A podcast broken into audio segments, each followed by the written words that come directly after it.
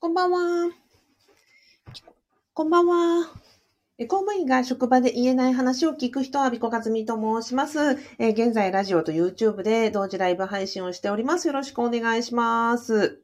今日はですね、えっ、ー、と、公務員から起業したいんだけれども、えー、ネタが何をしたらいいのかわからないという、うんと、いうお悩みにですね、あの、一人のあの方の、えご解をしようと思います。えっ、ー、と、高友林さんという方のですね、あの、ラジオ、YouTube、えっ、ー、と、 note、あの、ブログのですね、ノートをご紹介しようと思っております。なので、この放送を聞いて、あの、見ていただきますと、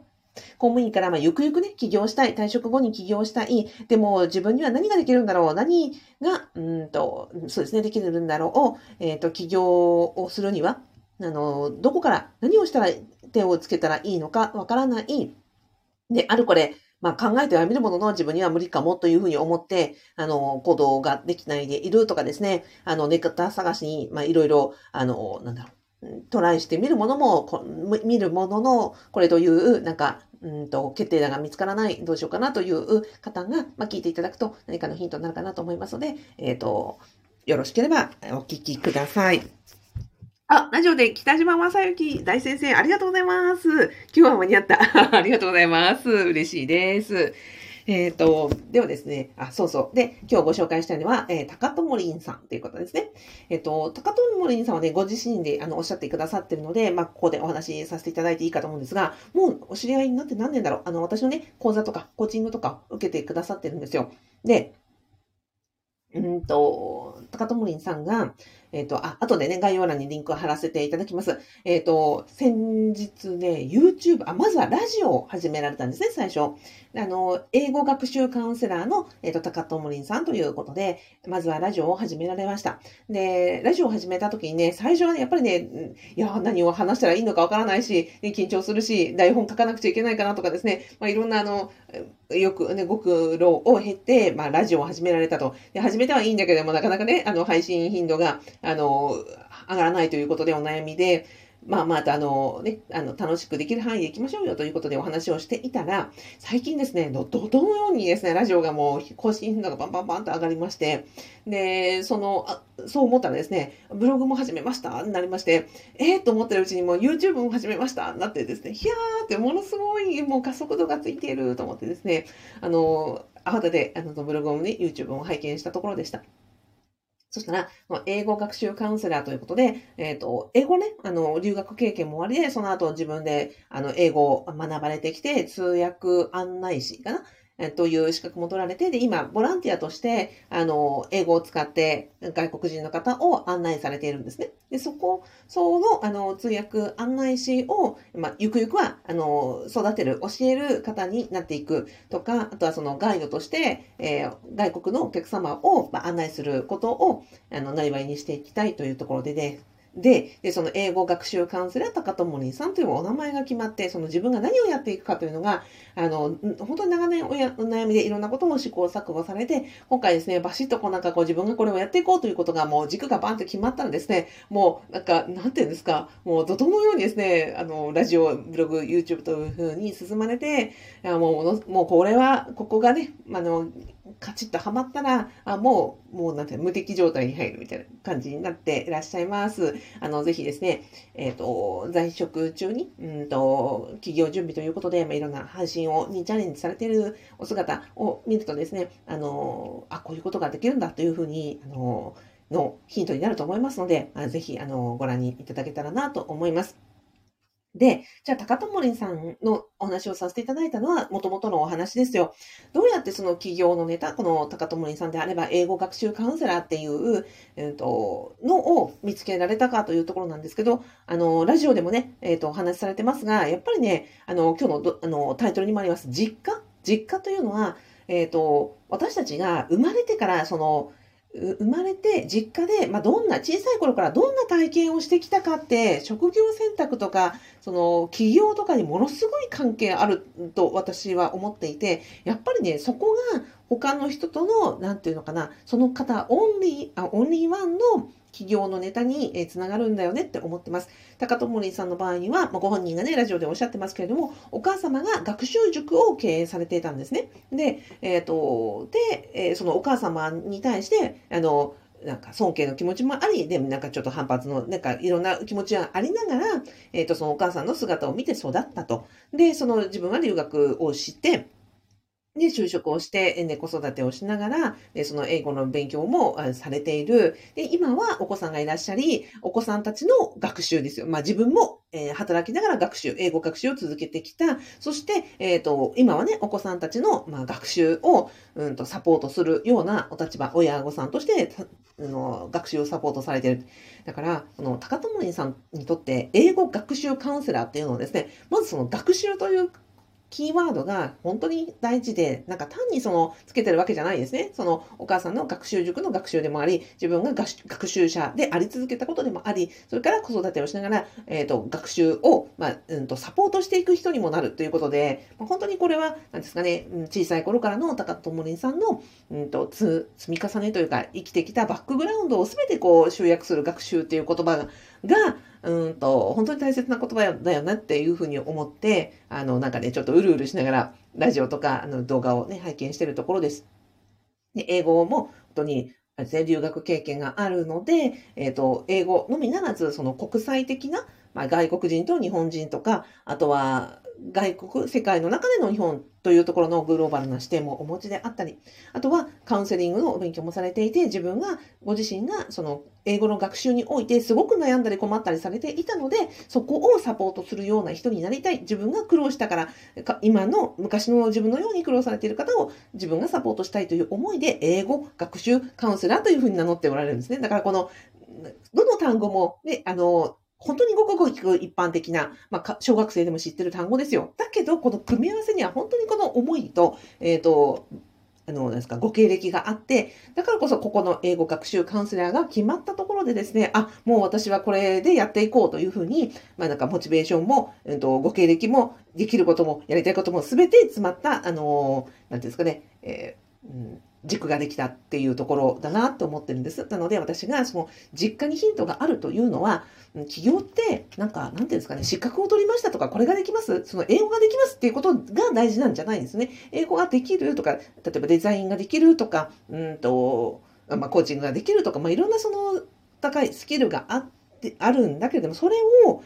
なぜあなたに頼みたいかっていうところは、やっぱりそのご本人のご経歴があって、で、自分はこういうところを大切にしたいとか、自分はこういうところで苦労したから、だから、今ここでこういう仕事をしているんだっていうところにつながってくるとですね、もう本当になんか心の芯からその人の人と人が、なんていうんですかね、うんと、お庭の、えー、記号になり、それがモチベーションの源泉にもなり、末永くこう、起業して、あの、ビジネスをやっていくという、うん、なんか根っこになっていくっていうふうに思ってます。だから、あの、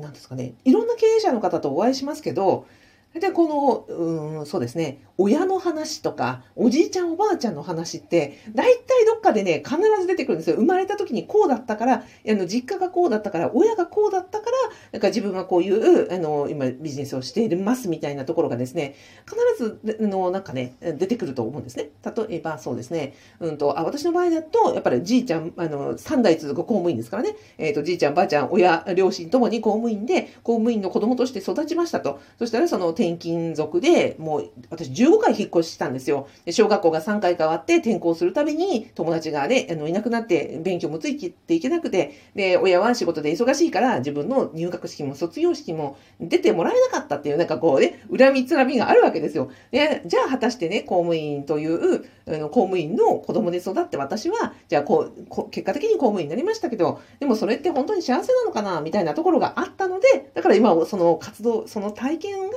今の活動にもつながっている。もちろん、すべての公務員を否定するわけじゃないですけど、でもそんな風に公務員をなんか、えっ、ー、と、疑問を持ったりとか、辞めたいなとか思ってる方に、公務員って出口がないじゃないですか。公務員を辞めてしまったら次の、ね、会社員と違って転職の機会も、あの、少ないですし、そういうルートもないですし、で、こういう保険もないので、じゃあ、私、そういう方のために、あの、サポートしたいっていうようなところで、まあ、あの、まあ、ビジネスをやってるっていう、まあ、そんな、私もね、あの、生まれ育った経歴から、あの、今につながってるというところがあります。だと思うんですね。なので、あの、起業家とかビジネスやってる方の話を聞いた、聞かれた時にはですね、あの、そのご経歴、えー、実家のどんな風に生まれ育って、どうして今のビジネスに、えー、行き着いたのかを聞かれるとですね、例えば、あの、小さい頃から貧乏だったから、お金にね、困りたくなくて、えあの、稼げることをしたかったとかですね、あの、いろんな話が出てくると思いますので、そこに注目されると、その、ご自身の企業ネタが、その自分の経歴にある、まあ、実家にあるって書きましたけども、自分が生まれ育った環境において体験したところが、やっぱり唯一のみのなんですかね、その方の人となりであり、情熱の源泉が隠れているというところが多いので、もし、あの、企業ネタに、えー、の探すところで、えっ、ー、と、ヒントになれば幸いです。はい。えっ、ー、と、ラジオではですね、あ、クミさん。クミさんは話し方印象改善の、えー、専門家でいらっしゃいます。今日もありがとうございます。えっ、ー、と、YouTube では、ソロ男爵ののほ、の、のほほん日記さん、こんばんは。ありがとうございます。で、っていうところです。あ、北島さん、コメントありがとうございます。大経営者でいらっしゃいますからね。えっ、ー、と、本人の価値観や人生観は幼少期に影響されますよね。そうですよね。そこからやっぱり出てくるものありますよね。それってすごい仕事観とか、うんと人生観にやっぱすごい大きな影響を与えてると思うんですよね。はい。あ、よかった。同意していただいて。なので、えっ、ー、と、なんかね、そうそう、資格を取ればいいとか何かそのスキルアップをすればいいという話じゃなくて、逆にご自身の生まれて育ったところで、あの、苦労したところとか、ここを痛みに感じているところとか、うん、を、あの、ヒントになるというところでございました。はい。で、あ、そうだそうだ。あ、そうそうそう。で、えっ、ー、と、高友林さんのように、で、在職中に起業しようと思って、それでやりたいことが見つかるっていう方の方が、本当に本当にめちゃめちゃレアな方なんですよね。で、まあそうだな、起業したいっていう方、私もたくさんお話聞きますけど、ここまでスパッと決まるのって、やっぱり本当にいろんな試行錯誤があって、で、ご自身も自分自身の棚卸しをされて、で、うんと、見つけていかれるものなので、なんか今日、なんか人の話を聞いて、あ、これやりますっていう感じでもないし、やっぱりいろんな、あの、道のりを経て見つけていくものかなと思ってます。で、ただですよ、そんな風に時間がかかりますとか大変ですとかって言うと、ええー、って思って、あの、企業とかね、なんか自分にはできないのかなとか思っちゃうと思うんですね。で、そこで、まあ私がですね、あの、いつも言っております、私のアビコカズミの不況不動産ゼミを何でやってるかというと、実はそこにもつながってくるんですよね。私自身も好きで得意なことを、あの、で起業したいと思って、もう本当に、あの、10年間、副業の時代に、まあ、いろんな試行錯誤をしてみましたよ。で、あれもでもない、これでもないってやって、まあ、これこうかなっていうふうに活動の、あの、軸は決めてみたものの、実際に退職してみたらですね、あの、全然稼げなくて、本当に、あの、夜な夜なね、あの、泣くような思いもたくさんして、あの、してきました。なので、じゃあその起業したいという思いがあるのであれば、在職中に、あの、先にその好きで、あの、得意なことを磨く、あの、のも大事ですけれども、そこでね、例えば何も見つからないな、何あの何すればいいのかなって困って止まっちゃうよりは、だったらまずは、あの不動産という、ね、合法的にできる公務員が在職中に合法的にできるビジネスの、ビジネスの経験、経営者の経験をまず積みましょうよというのが私のご提案なんですね。で、えっ、ー、と、不動産を学ぶことによって、例えば、うんと、今だとね、あの、年末調整あるじゃないですか。じゃあ税金はどうやって決まってるのかとか、あの、確定申告はどうやってやるのかとかですよ。その、経理、経営の話も実体験で学べますし、あとは不動産を実際に買わないまでも、例えばその税制の話とか、えっ、ー、と、不動産、実家のね、実家問題の話とか、あとはリフォーム、マイホーム、まあ、いろんな場面で住宅に関する知識があって、あの、本当に損することないっていうふうに思うんですね。なので、あのご家族のためにもなるし、ご自身のためにもなるということで、あの、あって損はない知識ですし、本当に金額が大きいものだからこそ、やっぱりね、騙されたりとか、損したことがしたくないじゃないですか。なので、あの、お勧めしているということなんですね。で、もう私ね、不動産の勉強して何がすごいなと思ったかっていうと、この好きで、好きで、なんとかね、あの、自分を打って起業する。例えば私だとね、こうやって、あの、動画教材を出したりとか、コーチングをしたりとか、講師業をやったりとか、あの、せあのコミュニティやったりしてますけども、で、この自分を商品にして売るっていうのは、将来がどうどうなっていくかわかんないわけですよ。例えばね、今日は元気にね、やってますけど、1年後どうなってるかわかんないっていう不安はもうずっとずっとつきまたうんですよね。でもね、不動産の勉強してびっくりしたの。不動産の場合は、その物件というのがあって、その価値もわかるし、えー、Excel シートにですね、必要項目を10箇所くらいポンポンポンで入れると、シミュレーションってできましてね。で、そのシミュレーションシート、この物件買いたいですって必要項目ポンポンポンって入れていくと、それがね、あの、1年後、5年後、10年後、このぐらい利益が上がるよとか、これは赤字になるよとかですね、全部わかるんですよ。あ、これびっくりしました。だから、あの、自分を商品にして起業する場合には、やっぱりね、それって浮き沈みもありますし、ね、自分がどれだけ、あの、稼げるのかなって誰でもわかんないじゃないですか。でもね、不動産ってどれだけなんか利益が出そうなのかとか、この物件は買ってはいけないとかそのエクセルでね、計算できるんですよ。すごいと思って。なので、あの、自分で、えー、好きで、あの、ですか、自分をあの、商品として起業していきたい方も、ぜひですね、その経営とか、そのベーシックインカムを作るためにも、不動産をやって、あの、損はないって私は思ってるんですね。で、その、できること、まずは不動産で在職中に経営経験を積んだりとか、の、シミュレーションできるようなビジネスで、収益を上げておいてですよ。そこから二段構えで好きで得意でね、あの、やりたいこと、高友さんのように、英語学習カウンセラーとか、あの、いう形で自分の好きなことを組み合わせていけば、それで、あの、そちらもより伸ばしていけるじゃないですか。二段構えで、あの、不動産収入と好きで得意なことの、え仕事の掛け合わせで退職できれば、で、安心度って高くなるよねっていうところで、実は、あの、私のね、アビコカズミの副業不動産ゼミを、まあ、お勧めしていると、ご案内しているというところでございました。あら、えっ、ー、と、あ、久美さん、北島さんとご一緒できてラッキーです。あ、なんか、久美さん、私もご一緒できてラッキーです。コメント欄での、あの、すごいな、盛り上がってますね。えっ、ー、と、久美さん、えー、アビさんのお話は公務員じゃなくてもとても学びになります。いやー、本当ありがとうございます。いやー、久美さん、いっぱいなんか聞いていただいてね、たくさんいいねを押していただいて、私の方がね、いつも励まされております。本当にどうもありがとうございます。はい。えー、佐藤雲さん。え、佐藤雲さん、はじめましてかな？えっ、ー、と、あの、はじめまして、アビコカズミと申します。どうぞよろしくお願いいたします。えっと、公務員の副業って条例によって厳しさの度合いが異なるのでは？はい、おっしゃる通りです。えっとですね、国家公務員には国家公務員と地方公務員がありまして、地方公務員というのは、あ国家公務員はその人事院という、まあ、うんと、国家公務員の、ま、人事部みたいなところがあるので、そこが、まあ、一律で決めていますと。で、うんと、地方公務員の場合には、自治体